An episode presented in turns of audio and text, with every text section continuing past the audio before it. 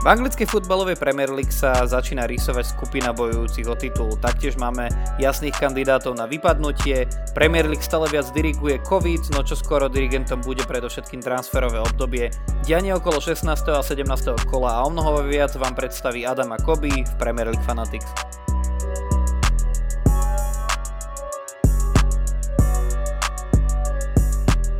Tak Adam, vítam ťa dneska opäť v skorej rannej hodine, opäť máme okolo 7, ale tentokrát zmena je v tom, že kvôli opatreniam bezpečnostným aj medzi nami dvoma sme sa rozhodli nahrávať na diálku.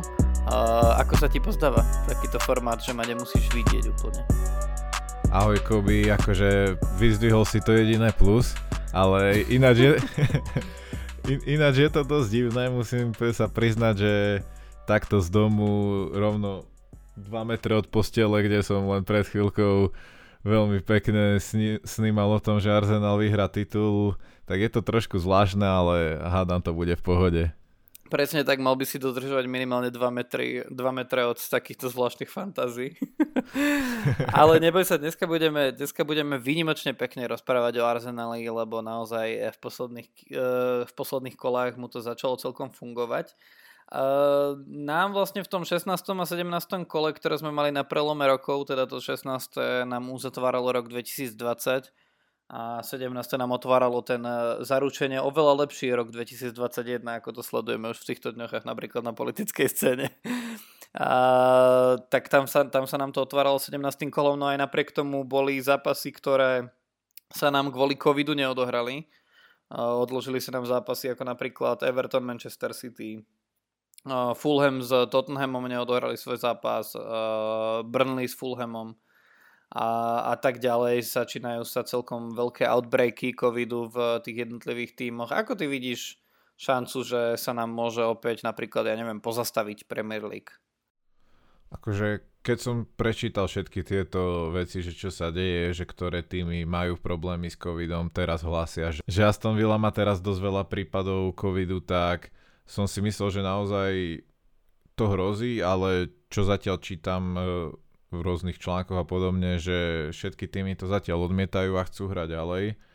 Aj napriek tomuto všetkému, tak uvidíme. No ja dúfam, že to neprerušia, ale zároveň dúfam, že tí hráči ostanú v bezpečí, čiže neviem. Uvidíme, či bude reálne naplniť obidve tieto požiadavky. No hlavne pri tej druhej je to také ako zvláštne, lebo ako mne sa nechce stále rozprávať o tom covide, ale treba ako spomenúť, že nie všetci hráči sú úplne dobrí v dodržiavaní tých ako bezpečnostných opatrení, lebo ako Silvester bol takým lakmusovým papierikom úplne, lebo sme videli akože Silvestrovskú partiu Benjamina Mendyho, a u Manuela Lanciniho sme videli voľa čo Luka Milivojovič s Alexanderom Mitrovičom boli spolu uh, boli spolu na Silvestra, čiže akože niekoľko domácností, kde bolo viac domácností.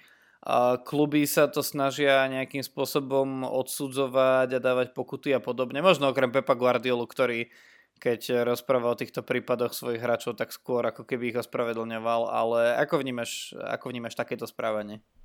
Tak Pepovi sa to stáva už celkom častejšie. Myslím si, že za celý priebeh korony už mal Kyla Volkera, ktorý niečo podobné spravil a potom na reprezentačnom zraze aj Phil Foden, vtedy ešte s Masonom Greenwoodom z Manchesteru, takže asi je už trošku zvyknutý a no, tí, tí hráči neškodia len svojmu týmu a celej lige, ale podľa mňa najmä sebe predsa len jedná sa o ich platy, ktoré sú v ohrození, o ich kariéry, takže neviem, je to trochu nepochopiteľné, ale tak na druhej strane u niektorých futbalistov sme zvyknutí aj na takéto prešlapy a už aj v minulosti slovenská repre mala tiež podobné, že zo, z, zo zrazu si odbehli na pivko a takto. Ve dobre, vieš, ale, ale akože tak mne, mňa až tak nezaujíma, že reputácia a plat hráčov a pokuty a podobné veci.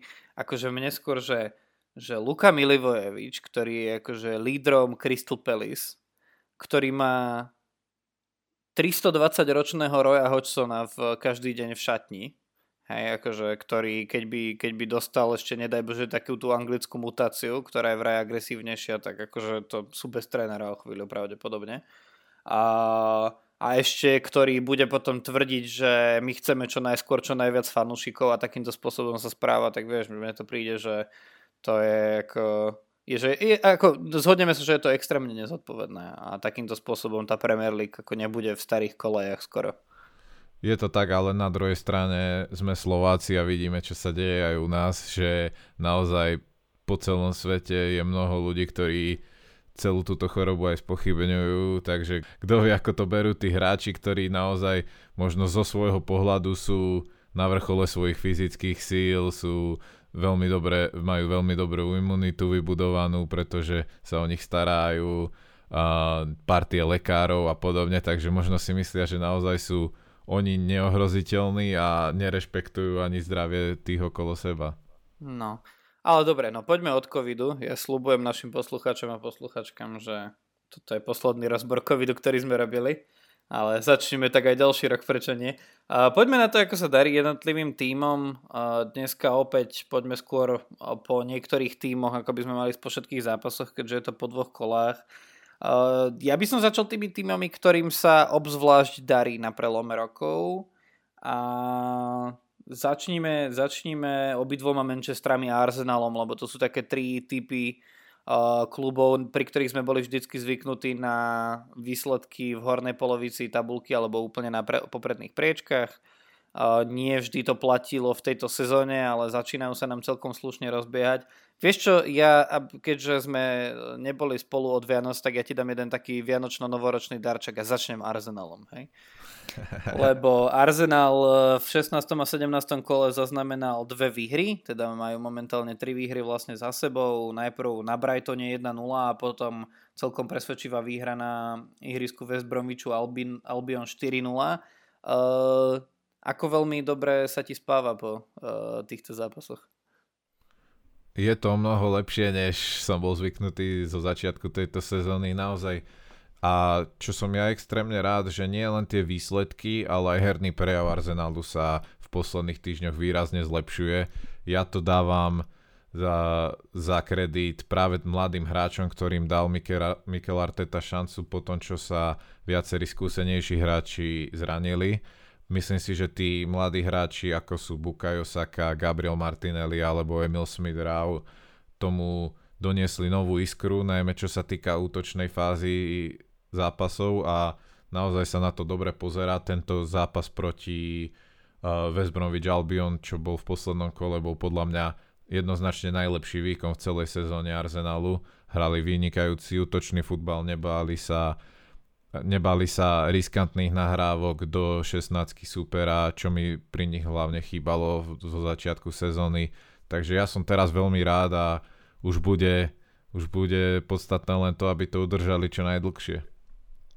Áno, tak e, títo mladí, mne to pripomína ako roky, ako 2013, keď naozaj, že mladý poskladaný Arsenal naozaj dobre fungoval. Treba na druhej strane povedať, že ako hráčom ako Bukayo Saka e, alebo Emil Smith a podobným sa nestane každý týždeň, že, budú, že ich budú braniť hráči ako Branislav Ivanovič. Hej, akože pri všetkej úcte k nemu, ale West Bromwich Albion naozaj, že nebol ten super, ktorý by mal a skomplikovať výrazne Arsenalu cestu za nejakou lepšou formou, ale naozaj akože uh, Bukayo Saka, veď on v niektorých častiach sezóny sme si hovorili, že, je vla, že bol vlastne ako jediný naozaj žiariaci hráč uh, Arsenalu. Emil Smithrow vyzerá, že to je presne ten typ hráča, ktorý by mal byť budúcnosťou Arsenalu. Ja teda chcem ešte vyzdvihnúť Kierana Tierneyho, lebo Kieran Tierney podľa mňa hrá... Neskutočný akože, pán to ako fantastický, fantastická hra.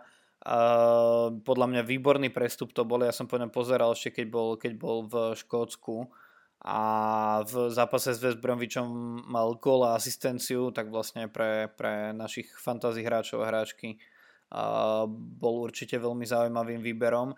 No v najbližších zápasoch ani nemajú tak náročný žreb, aby bolo pre nich e, ťažké udržať si tú formu, lebo najprv hrajú doma s Crystal Palace, čo nie je rozhodne na, najslabší super, ale nie je to ani tá top trieda a potom majú opäť doma Newcastle.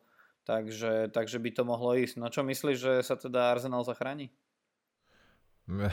Myslím si, že zachrániť sa zachránia, už im chýba už iba 7 bodov do tej magickej 30 bodovej hranice, čiže to aj v tej starej forme by podľa mňa ukopali a myslím si, že môžu ísť, uh, keď si to pozrieš tú tabulku, tak je to naozaj vyrovnané a nestracajú ani veľa bodov na top 4, takže ja stále verím, ak sa im podarí tú formu udržať, majú teraz, ako si vravel, dobré zápasy pred sebou. Uh, taktiež chcem vyzdvihnúť aj Kierana Tierneyho, to naozaj podľa mňa takýto hráč Arsenalu chýbal s tou jeho, nielen s tou jeho kvalitou, ale aj s tou jeho mentalitou. On naozaj ide do každého súboja, veriť v ten klub, chce sa o ten, o ten klub pobiť s takmer každým. Aj, aj keď som si pozrel teraz pred zápasom rozcvičku na West Bromwich, kde bola obrovská snehová búrka, tak všetci boli zababušení vo vetrovkách, šáloch, v rukaviciach a Kieran Tierney tam pobehoval tričku a krátkých, no, k- krátkých gaťoch a šlapkách a bol úplne v pohode, takže naozaj Kieran, Kieran Tierney je veľký, veľký frajer.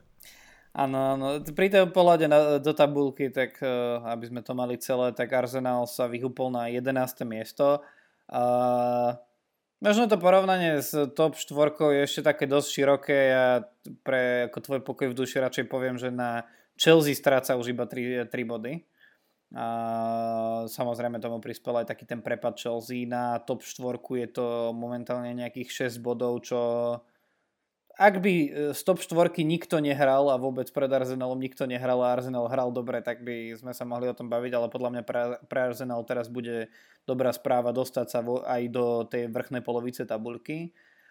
Posledná vec k Arsenalu, rysuje sa nám, že by sa Arsenal mohol zbaviť Mesuta Ezila, čo si myslím, že najmä po tohto ročnom po tohto ročnom takom ako znovu, no, znovu zrodení, alebo zrodení hviezdy menom Bukayo Saka, ktorý mne ináč príde, akože to je s jeho hrou a s jeho energiou, to je skoro ako mladý Ezil na steroidoch, hej, že to proste naozaj veľmi dobre sa na to pozera. Uh, tak uh, absolútne nie je ničoho, čo by nás malo mrzieť uh, pri Ezilovi, už len možno to, že míňate na ňo veľa peňazí. Tak uh, myslíš, že sa to podarí? Ty sleduješ najviac tie správy z Arsenalu. Myslím si, že sa to podarí. Uh, myslím si, že už teraz v januári naozaj vyzerá na spadnutie jeho prestup do Fenerbahče. Ak nie v januári, tak určite odíde v lete, ale čo sa nepodarí podľa mňa ani teraz je zbaviť sa toho jeho platu. A ak pôjde preč, tak veľkú časť z neho to on zarába 300 tisíc libier týždenne, tuším, čo je najväčší, najväčšia zmluva v celej Premier League tak myslím si, že veľkú časť toho platu bude musieť platiť Arsenal aj v jeho novom pôsobisku, pretože žiadny tým, ani Fenerbahče určite nie, nebude ochotné platiť celú túto jeho výplatu. Čiže som rád za toto, lebo t- táto saga už podľa mňa potrebovala ukončenie a, každ- a tým, že naozaj takýto hráč nebol ani na zápasovej súpiske toho týmu, to nerobilo dobrotu ani v vo vnútri toho týmu, takže určite som rád, ale naozaj tá jeho zmluva nás bude ešte dlho škrieť. Presne tak. Keď sme pri týmoch, ktorým sa darí, tak ešte viac sa darí, začalo dariť Manchester City, ten mi zase začal pripomínať ten Manchester City z 2018, kedy naozaj to šlape. A City síce odložili zápas 16. kola s Evertonom kvôli, kvôli covidovým prípadom, ale potom pre mňa predviedli na Stanford Bridge veľmi, uh, veľmi presvedčivé víťazstvo 3-1 na Chelsea. A ja teda mám pocit, že to môže, to, že, to, že to je normálne ako veľkým vyjadrením alebo veľkým statementom, uh, sa to po anglicky povie, uh, do boja o titul, lebo Manchester City vyzeral naozaj v tomto zápase výborne a to aj napriek tomu, že vlastne Pep Guardiola sa každým týždňom musí s nejakým typom a nejakým zoznamom marotky uh, pobo- ako pobiť. Ako, si ty vidí, ako ty vidíš momentálnu formu City? City hra momentálne je naozaj vynikajúco, ale ono sa to dalo podľa mňa čakať, akože tá kvalita, aj keď možno sa trápili trošku zo začiatku sezóny strelecky, čo podľa mňa stále nemajú úplne vyriešené, keďže Sergio Aguero nehráva pravidelne a Gabriel Jesus naozaj nie je taký dobrý strelec, ale ma- chytili sa ďalší, takže naozaj je to, tá ich forma je naozaj skvelá, ale nie je to veľmi prekvapivé a oni oni podľa mňa vždy, aj keď možno neboli v, tie výsledky z začiatku sezónu, sezóny také, aké by chceli, tak oni podľa mňa nikdy nevypadli z toho boja o titul a z City sa podľa mňa musí vždy rátať. Áno. Od prehry s Tottenhamom pred mesiacom a pol v posledných 7 zápasoch uhralo City 17 bodov. Za to obdobie viac nahral už iba Manchester United 20, ale naozaj tá forma prišla. Podľa mňa ináč toto zranenie, zranenie Agiera a vypadnutie Jezusa z formy uh, má jedno pozitívum pre City. Lebo podľa mňa akože hrať so šiestimi záložníkmi v základe bol podľa mňa vždycky sen Pepa Guardiol. Lebo ja si naozaj myslím, že ako on, o ňom je známe, že on má veľký fetiš na, na rýchlych, šikovných, technických e, záložníkov a naozaj naozaj e, to, ako momentálne hrajú a to, ako vpredu vie využívať napríklad Sterlinga s Marezom a to, ako začal hrať Kevin De Bruyne, to je úplne, to je, to je úplne rado sa pozerať. A podľa mňa sa veľmi dobre rozhoral aj Gündogan, ktorý ako, od ktorého sa podľa mňa dosť veľa očakáva, že naplní také tieto panky, ktoré nosil David Silva ešte v minulej sezóne a podľa mňa začína, začína hrať akože veľmi zaujímavo. Tak Gindogan má v tejto sezóne už, uh, už uh, tri góly, čo je viac ako v celej minulej a to zase neodohral úplne plnú porciu zápasov. No ale ja ešte poviem jednu vec, že, že uh, City konečne začína uh, veľmi spolahlivo fungovať obrana a že teraz sa im trošku aj menej točí tá zostava tej obrany už len preto, že v dvojici John Stones a, a Diaz. Uh, naozaj našli akože pomerne spolahlivú dvojicu. Ja som obzvlášť prekvapený z toho, ako v posledných zápasoch, a keď teraz zoberiem aj ten zápas Carabao Cupu v semifinále proti United uh, spred dvoch alebo troch dní, tak uh, akože John Stones vyzerá výborne.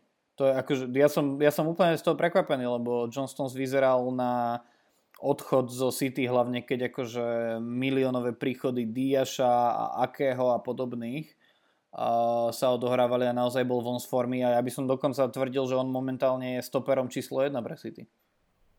Súhlasím, podľa mňa po tých všetkých kombináciách sa konečne podarilo Pepovi nájsť tú správnu dvojicu na stopérov.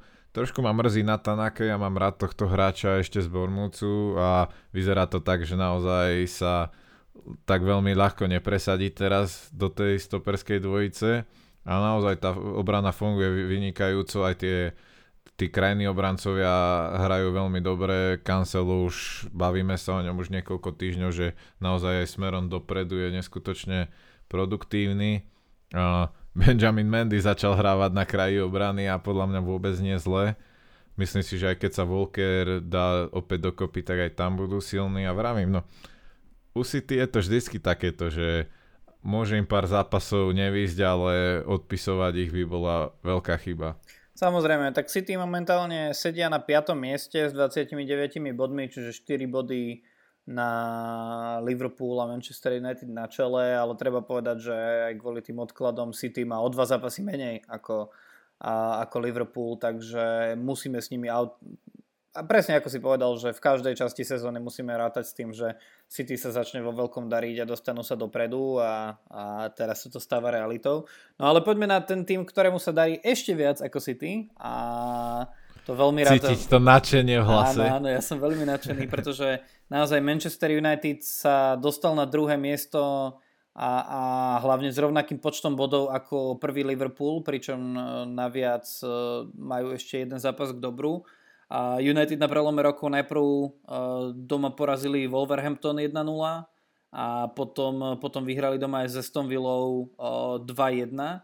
A boli to, boli to tesné zápasy a boli to aj pomerne vyrovnané zápasy. Každý bol trochu iný, naozaj pri tom Wolverhamptone tam no vyrovnaný. Tam akože uh, obrana Wolverhamptonu alebo konkrétne Roman Size bol vyrovnaným superom útoku uh, United a vlastne United po celom tom akože, ako by som to povedal, zúfalom obliehaní uh, obrany Wolverhamptonu vlastne nakoniec v tej 92. minúte golom Markusa Rashforda teda si pripísali tie 3 body.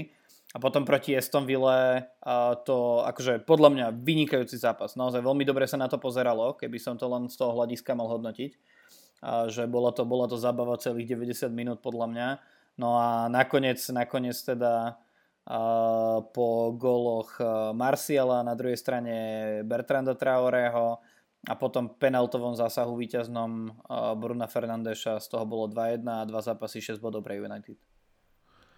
Manchester United naozaj hra dobre, ale na druhej strane ja neviem, že ak náhodou vyhrajú ten titul, čo musím poklopať, že dúfam, že nie. Dík. A... Si kamoš.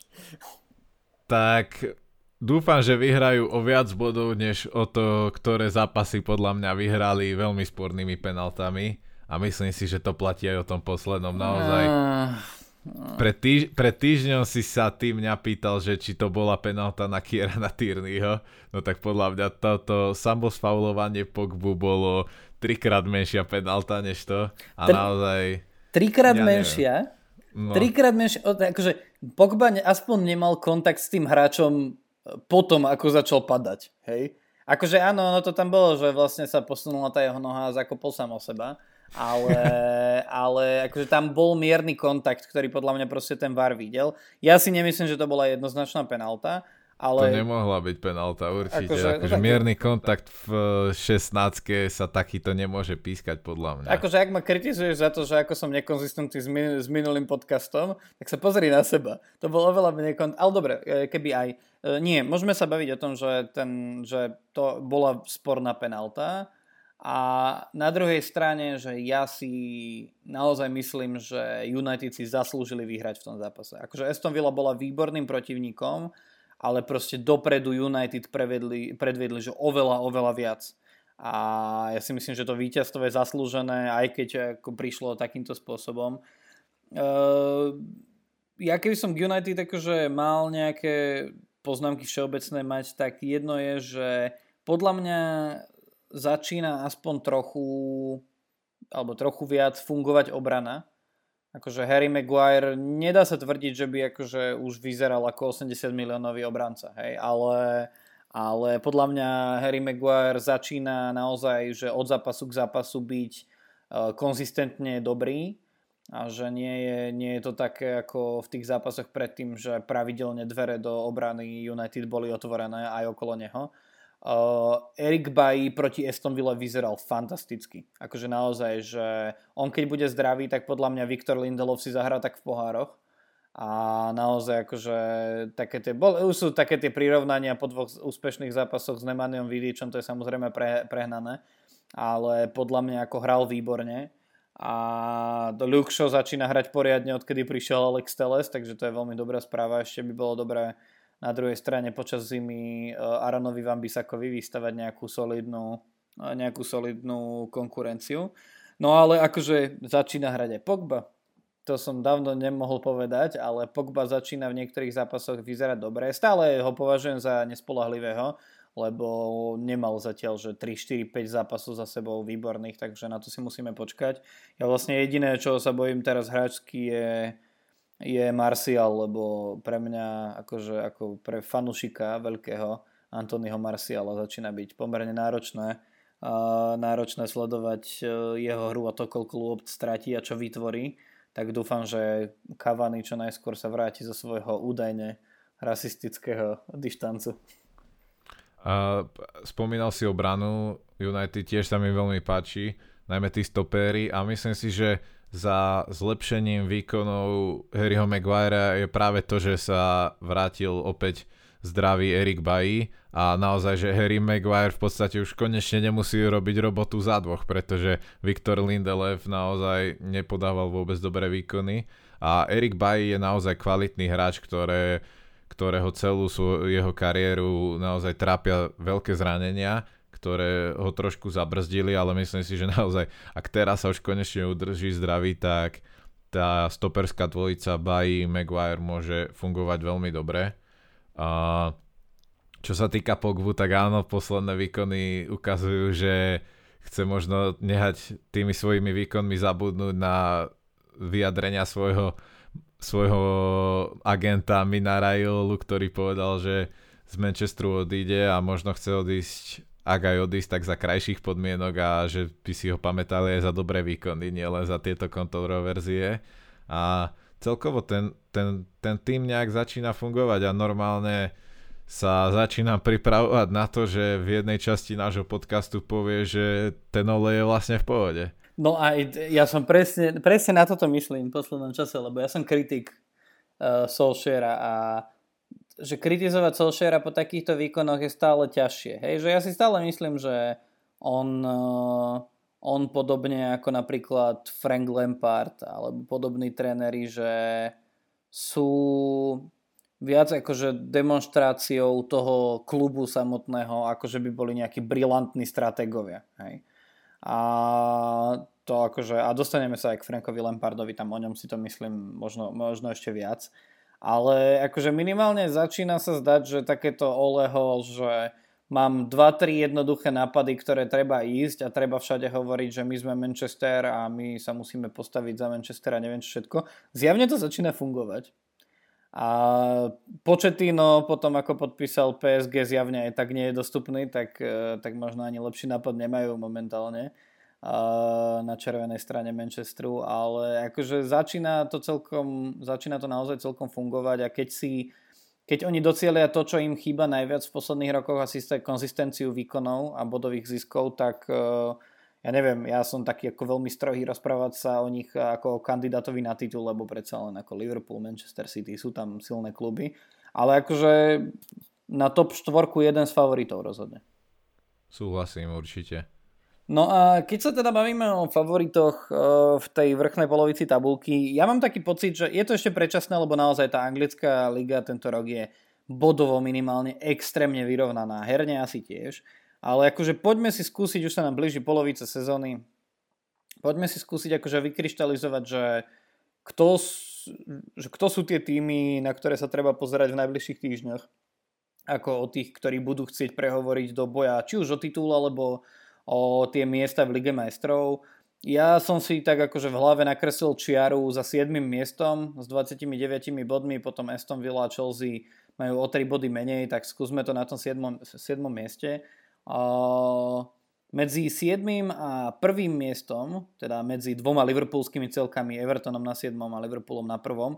máme 4 body, čo je čo nám akože zarába na celkom zaujímavú zápletku v najbližších týždňoch. Máme tam Liverpool, máme tam Everton, máme tam oba manchesterské kluby, máme tam Leicester, Southampton a ako jediný londýnsky klub je tam za mňa prekvapujúco, keby si mi to hovoril pred e, sezónou Tottenham. Tak e, čo si myslíš, že kto sú naozaj že vážni kandidáti na titul alebo na prvú štvorku v tejto chvíli? My samozrejme takéto prognozy budeme robiť častejšie počas tejto sezóny a to ako prognozujeme Uh, výkony tímov napríklad ako Chelsea alebo West Ham v posledných týždňoch nám možno ani nedáva právo. nám dvom konkrétne, ale poďme si to znovu skúsiť. Akože opäť sa skúsim do toho pustiť a myslím si, že kandidáti momentálne najväčší na titul sú uh, Manchester United, Manchester City a stále Liverpool, hoci ich forma v poslednej dobe značne hapruje. A čo sa týka možno to štvrté miesto v top štvorke, tak tam to bude naozaj veľký boj a ja si v súčasnej dobe ani... Ja by som tam dal možno Leicester a skôr, skôr, som, skôr sa prikláňam k tomu, že naozaj Tottenham bude strácať body tou svojou hrou, ktorou, pre, ktorú predvádza pred Mourinhom. A, ale zároveň Southampton a Aston Villa sú taktiež tými, ktoré zatiaľ majú neskutočnú formu a môžu podľa mňa taktiež prekvapiť až tak, že by sa im podarilo uchmatnúť kľudne aj to štvrté miesto, samozrejme, budú to mať veľmi ťažké. A ešte treba poznamenať aj to, že v tejto sezóne obzvlášť budú hrať úlohu nielen výkony tímov a forma, ale taktiež zranenia a problémy s covidom. Uh-huh, určite. Ty si tam vsunul tú Aston Villa, ja som si vlastne uvedomil, že oni síce sú 8 a 26 bodov, ale majú dva zápasy k dobru. Čiže tam naozaj akože treba sa baviť aj o nich, jasné o tých ďalších, ale, ale že za mňa tá prvá trojka, ktorá je ešte oddelená tromi bodmi od čtvrtého miesta, tak e, že Liverpool je, za, pre, pre mňa je Liverpool stále najväčším favoritom, podľa mňa oni majú akože zlé obdobie a oni keď náhodou sa im povracajú nejakí, nejakí hráči z Marotky a nezraní sa veľa ďalších, čo samozrejme nemôžeme vylúčiť, tak ja by som kľudne tvrdil, že oni sú minimálne taký favorit ako City pre mňa eh, v dobrej forme. O United ja budem hovoriť e, v tomto prípade samozrejme skepticky, ale si myslím, že sú jeden z dvoch, troch fa- najväčších favoritov na top štvorku, čo si mysl- ja si myslím, že pre United po tých minulých sezónach nejaké akože druhé miesto by bolo veľmi dobrým výkonom a že by sa až tak nehnevali fanúšikovia červených diablov na to, že nevyhrali titul. Že podľa, mňa, podľa mňa táto cesta v najbližších rokoch môže prísť. A, a potom ten Leicester pre mňa je taký, že, že okrem Liverpoolu a Manchesteru ja najviac verím Leicesteru, čo sa týka konzistencie výkonov. Naozaj, že to si akože môžeme povedať aj teraz, že za mňa za mňa ako aj napriek tomu, že na konci roka mali takú tú remízu s Crystal Palace v 16. kole a potom tesné víťazstvo nad Newcastlom 2-1, tak ja si myslím, že že oni vedia byť konzistentní, majú veľa výťastiev na ihriskách súperov. Uh, aby, som, uh, aby som bol presný, tak uh, myslím si, že v tejto sezóne majú už 7 výťastiev na ihriskách súperov, čo mimochodom je, je toľko, koľko mali za celú minulú sezónu. Čiže akože vidíme, vidíme aj zlepšenie, tak uvidíme, že či si nechajú či sa nechajú ako vytlačiť z tých eh, prvých štyroch priečok ku koncu sezóny ako minulej sezóne, ale ako ja im verím viac ako Tottenhamu. No a Southampton, Everton, Aston Villa. Ja by som hrozne prial po tom, akú sympatickú hru predvádzajú uh, Southamptonu. Uh, nejaké ako vysoké umiestnenie aj po tej minulej sezóne, kedy sa dosť trápili, ale si myslím, že naozaj na nich je rado sa pozerať a ja by som im doprial nejaké tie európske poháre. Možno Liga majstrov je príliš vysoko pre nich, ale kto vie. Naozaj, akože presne ako hovoríš, že pri tom, koľko zranení momentálne máme, tak to je, to je kľudne môže to vydlažiť cestu práve Southamptonu. Ale akože úplne zjavne treba povedať, že sa nebavíme o Chelsea v tejto chvíli a v posledných týždňoch je to asi opravnené. Áno, ešte jednu vetu k tomu Southamptonu, že veľmi by som to doprial aj Ralfovi Hazenhutlovi, ktorý aj teraz cez víkend, keď porazili Liverpool, tak naozaj neskrýval svoje veľké emócie a naozaj mne sa páči tento tréner aj tým, ako, aký štýl futbalu tomu Southamptonu uh, naordinoval, ale aj tými jeho emóciami, že naozaj pre, s tým týmom žije a naozaj veľmi chce byť úspešný. A tak prejdeme k tej Chelsea, lebo myslím si, že tu si môžeme aj my dvaja trošku sypať popol na hlavu, pretože ja sa pamätám, že tuším v druhej časti nášho podcastu si hovoril, že si sa stavil s nejakým svojim kamarátom o nejakú flašu, že on povedal, že môžu tento rok vyhrať Chelsea alebo Manchester United a vtedy sme sa smiali, že no tak United určite nie, že Chelsea má tú šancu, lebo naozaj vyzerajú zatiaľ veľmi dobre a za tých pár týždňov sa to totálne obratilo, že naozaj United sa pozviechali a naozaj majú veľký, veľkú šancu bojovať o ten titul a Chelsea vyzerá, že sú naozaj vo veľkej kríze. Presne tak, ja Timo pozdravujem ťa, eh, ak nás počúvaš. Naozaj v prípade Chelsea ja som si myslel aj po prestupovom období, aj po tom úvode sezóny, že, že s týmto týmom jednoducho akože budú bojovať. Ja neviem, čo by sa muselo stať. No tak to, čo som nevedel, že by sa mohlo stať, tak sa stalo. Posledné dve kola to bola len chudobná domáca remíza s Aston Villou, jedna jedna, za ktorú za mňa akože pri všetkej úcte ku štatistika môžu byť ešte radi. A, modrí ale potom prehra s Manchesterom City 1-3, ktorá nevyzerá až tak hrozivo, ako podľa mňa vyzerala, vyzeral ten zápas, lebo naozaj, že ja si myslím, že Manchester City takmer do ničoho okrem toho jedného gólu Chelsea nepustil a Chelsea vyzerala, že ako prišla na vyučovanie z vysokej školy anglického futbalu. A ja už som to spomenul, tak to rovno otvorím, že ja si myslím, že že Chelsea má hráčskú kvalitu na to, aby bola lepšia ako deviata. Podľa mňa oni jednoducho, ak to mám tvrdo povedať, oni nemajú trénerskú kvalitu. Hej, že ja som Rovnako ako som pri Solskjaerovi mal ten pocit, že toto je viac o tom, že chcem nejakú klubovú legendu postaviť na čelo, nech akože team spirit uh, a klub spirit uh, sa ako dvihne, tak pri Lampardovi som mal presne ten istý pocit, ale akože on podával nejaké zhruba výkony v Championship, tak, uh, tak akože si asi hovorili, že, no, že mohlo by to fungovať, mohlo by to klapnúť, že za mňa to nemôže klapnúť, a verím mu v tom ešte menej ako Artetovi, lebo na Artetovi aspoň vidieť, že, že keď sa nedarí, tak sa niečo zmení v tom, na, to, na tom ihrisku, alebo že po polčase začnú hrať ináč, keď vidia, že to nejako, nejako nejde. Ale ako že vystaviť v takom rozostavení proti City a proti tým akože ultra rýchlým krídlam City, uh, že staručkého a pomalého Aspilikuetu, akože pri všetkej úcte k nemu, ale proste, tak ja tiež už v posledný rok, dva cítim, že, že byť starý a pomalý proste je prirodzená súčasťou života. Ale, ale ako naozaj, a že potom, že potom ako to nefunguje a potom veľkom tlaku City po polčase, že absolútne nič ani na hre, ani na rozostavení, ani na zostavenie zmeniť, to je pre mňa proste amatérizmus zo strany Lamparda.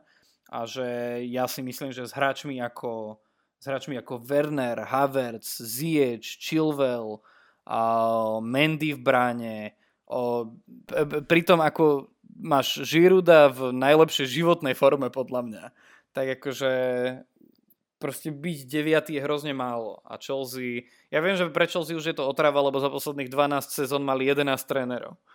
Ale akože ja neviem, že či sa dá jednoznačne veriť Lampardovi momentálne. Jedna vec je Lampard, že naozaj myslím si, že tieto výkony na Lamparda spôsobili veľký tlak.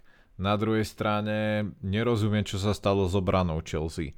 Obrana Chelsea fungovala zo začiatku sezóny podľa mňa najlepšie v lige, veď získavali čisté konto za čistým kontom, naozaj to fungovalo, hoci to v útoku škrípalo, čo sa týka najmä Wernerových eh, zakončení, že tam to nešlo a gólov nedávali toľko, ale obrana fungovala podľa mňa na jednotku a zrazu nefunguje takmer vôbec. Neviem, neviem kedy naposledy jedno z tých čistých kon zaznamenali a naozaj vyzerajú teraz veľmi deravo. Ja neviem, či naozaj mohlo toto spôsobiť to, že sa zranil Rhys James a nastúpil tam už spomínaný Aspiricueta, ale nemyslím si, že zranenie krajného obrancu by malo mať až takýto vplyv na, ob, na obrannú hru týmu a naozaj som z toho prekvapený, že netuším, čo sa stalo. Rozhodne za, za to celé hovorí aj štatistika, že za posledných 6 zápasov Chelsea má naozaj chudobnú jednu výhru, jednu remizu a 4 prehry. Potom zápase s Manchester City.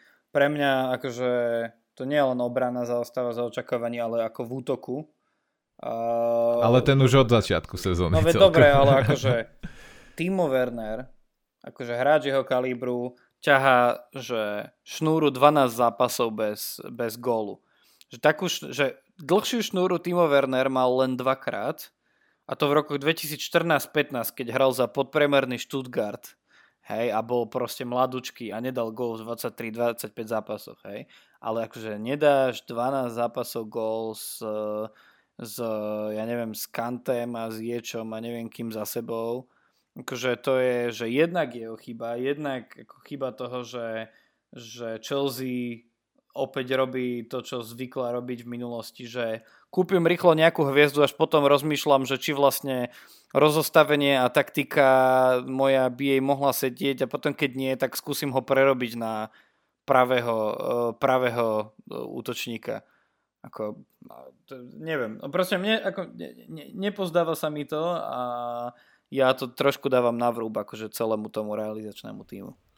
Ale to je pravda, aj možno, aj, možno to je priamo na vrúb aj Lampardovi, akože my dvaja nie sme tréneri, ale myslím si, že naozaj Werner, aj keď sa na neho pozrie človek na tom ihrisku, tak vyzerá, že je naozaj pod veľkým tlakom a že, že je nervózny z toho sám, že sa mu nedarí. Čiže podľa mňa správna voľba by bola posadiť ho na pár zápasov na lavičku, trošku z neho ten tlak, ako keby nehať ho trošku vydýchnuť a, a potom ho z, znovu skúsiť postupne zapracovať do zostavy a nech sa chytí potom, alebo naozaj teraz na tom ihrisku sa trápi, je frustrovaný a ne, nevyzerá to dobre. Asi máš pravdu, no, že aj v tom, že hej, nie sme tréneri, ale tak ako, že Lampard žije futbalom od 6 rokov, tak predpokladal by som, že, že ak na to má, tak to vyzerá ináč. Kľudne, nech sa spolahne na Giroud. Akože Giroud, mám tu takú štatistiku, že od jeho debutu v Premier League v 2012 nikto nedal uh, toľko golov hlavou napríklad, ako Giroud, 32, hej, čiže ako zjavne on je presne to, čo potrebuje Uh, momentálne Chelsea aj pri tom, ako sa nedarí úplne tej stavbe útoku a treba občas nakopávať lopty, tak žiruje proste presne ten. Ja mám ešte jednu, akože uzavriem Chelsea síce faktom trošku o Aston, o Aston Villa, ale v tom zápase s Aston Villou 1-1 sa stal uh, zase na, opa- na opačnej strane pomerne úspešný útočník Aston Villa El Ghazi. Uh, prvým, eh, prvým hráčom Aston Villa s eh, gólmi v troch zápasoch po sebe od roku 2015. Čiže tam to celkom funguje, El Ghazi je toho aj eh, celkom pekným, celkom pekným úkazom. Vieš, kto je posledný hráč Aston Villa, ktorému sa podarilo toto? Netuší. Ja, to, ja som bol úplne šokovaný z toho. Tom Cleverly v máji 2015. Mňa to úplne šokovalo. To niečo hovorí aj o Aston Villa samozrejme.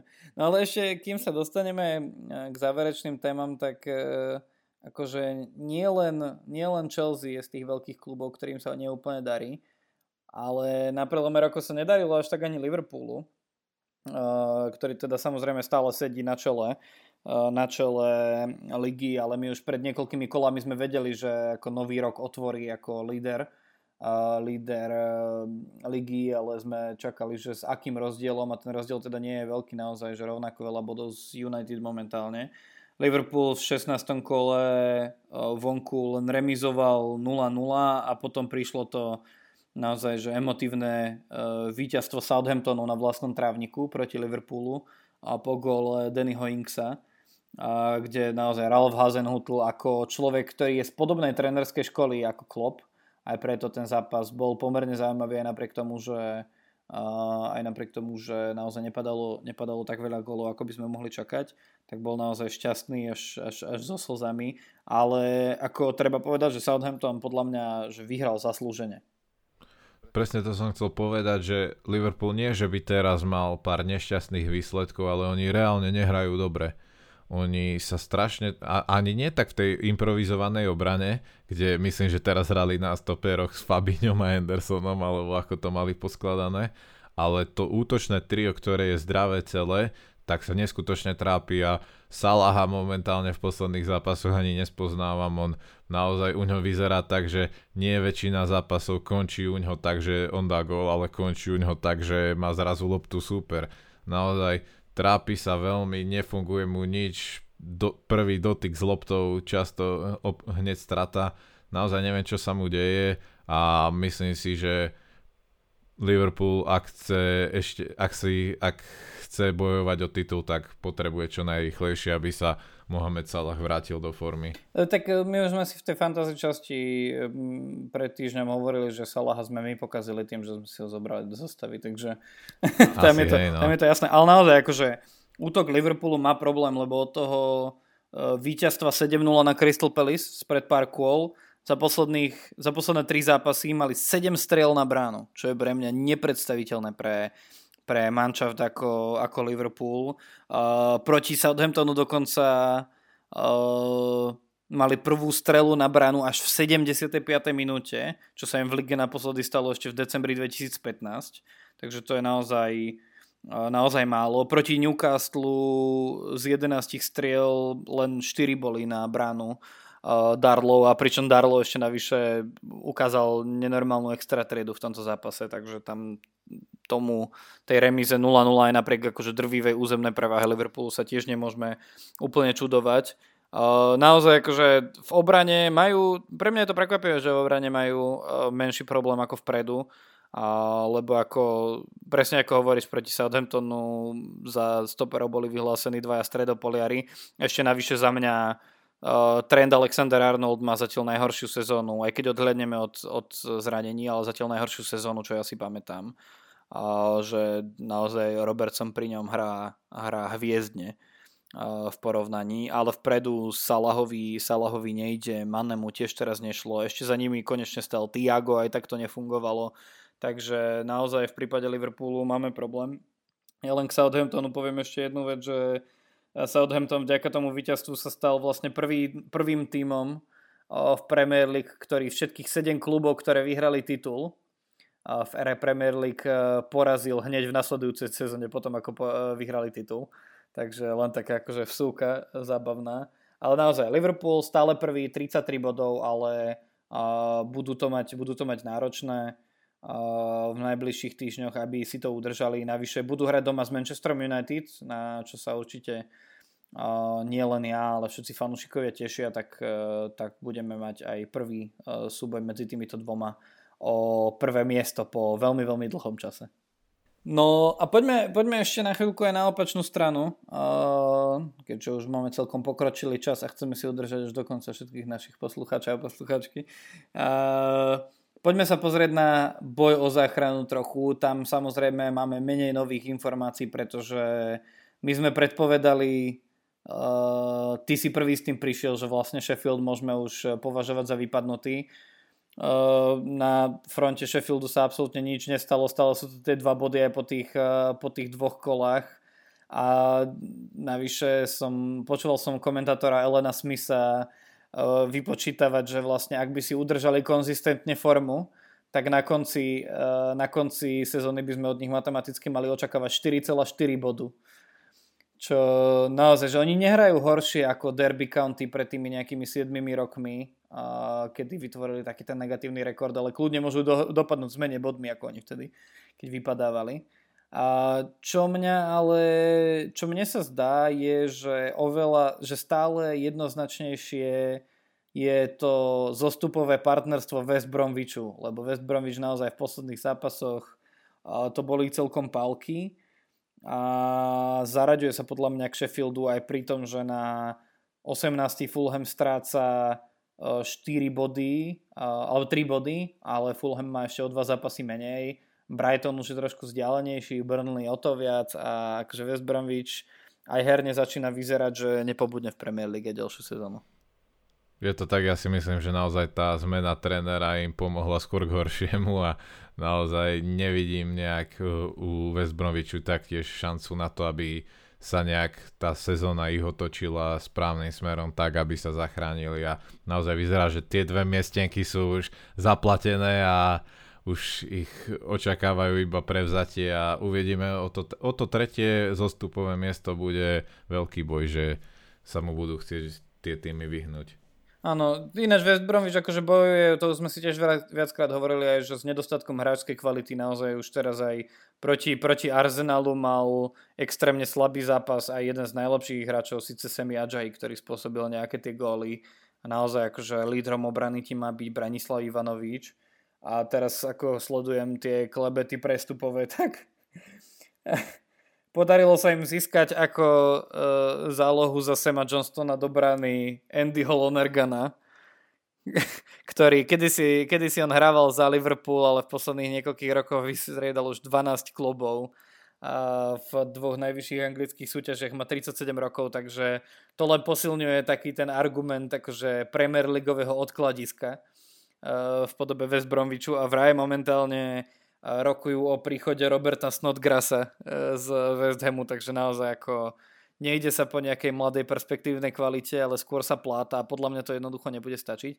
To tretie, tretie zastupové miesto podľa mňa je náročnejší oriešok, lebo tam naozaj Fulham je síce momentálne 18, ale má dva zápasy k dobru a predtým ako mu začal robiť problém COVID, tak, e, tak si myslím, že nehrali úplne zle a že minimálne akože herným prejavom si myslím, že majú na to, aby sa udržali v eh, Premier League.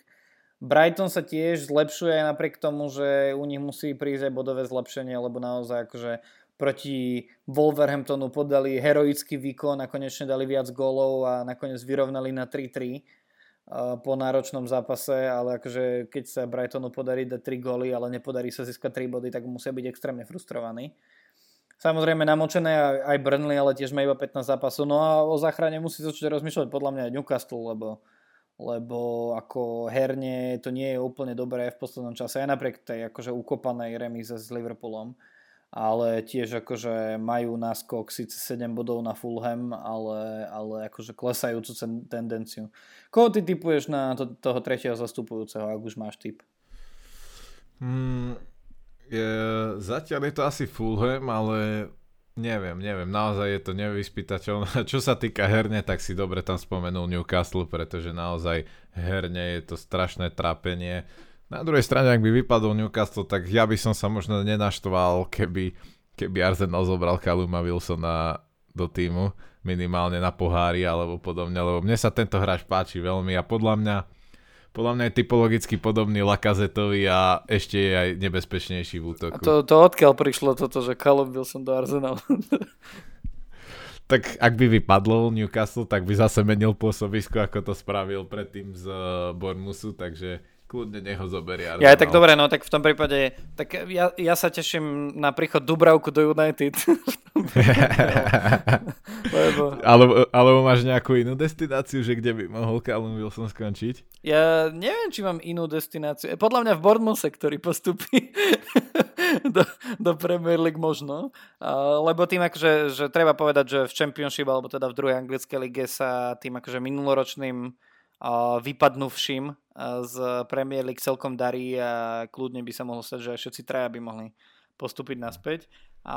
Norwich hrá dobre aj bez Dudu. Ako je dokonca, to dokonca, nechápem, nechápem. A aj Aronsa.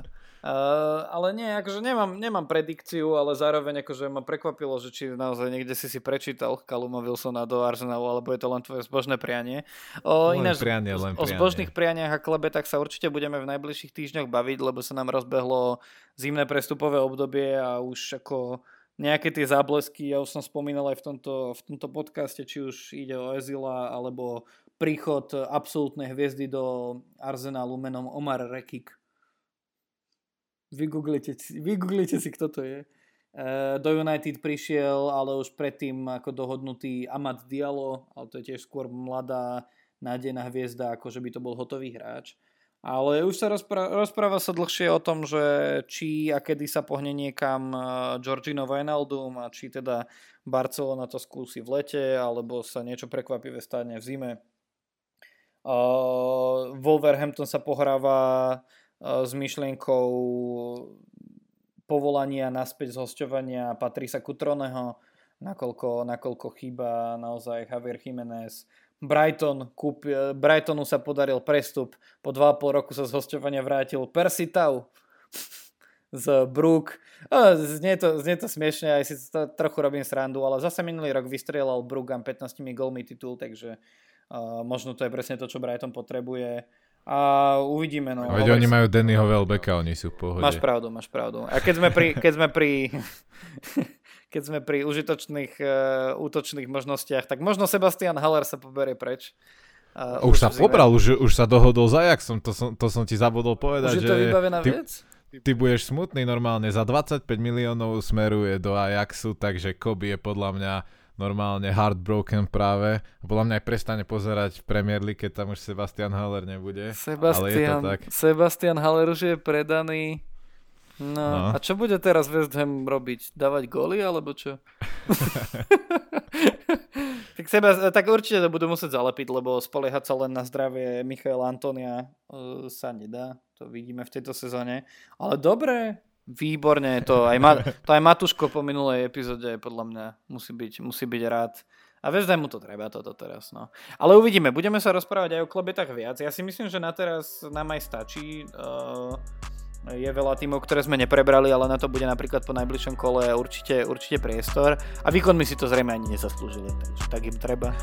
A, dobre Adam, ja ti ďakujem dneska. My samozrejme nahráme aj fantasy čas, lebo sa nám blížia blíže extrémne zaujímavé dve kolá, v ktorých e, sa ukáže majstrovstvo e, manažerov a manažerok fantasy, takže určite neváhajte si ich vypočuť tiež.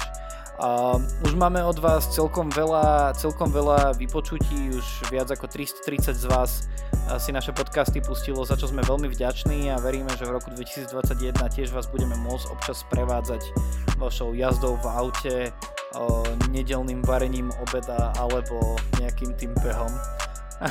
alebo pri akých príležitostiach podcasty počúvate. Ja vám za seba už iba poprajem hlavne všetko dobré do toho, do toho nového roku, aby ste boli najmä zdraví a v bezpečí, vydržte ešte tých pár mesiacov, ja verím, že čo skoro, ak sa čo najviac z nás uh, zaočkuje a ak budeme zodpovední, tak sa budeme môcť vrátiť do kvázi, uh, kvázi takého toho klasického života. Každopádne vám prajeme všetko najlepšie a hlavne ja vám prajem, aby čo najviac uh, vašich chvíľ spríjemňoval podcast Premier League Fanatics. Koby to zhrnul krásne, takže ja už len dodám, že počúvajte nás, sme radi, že ste s nami a prajeme všetko najlepšie Sebastianovi Hallerovi v novom pôsobisku. Ahojte. Ahojte, majte sa.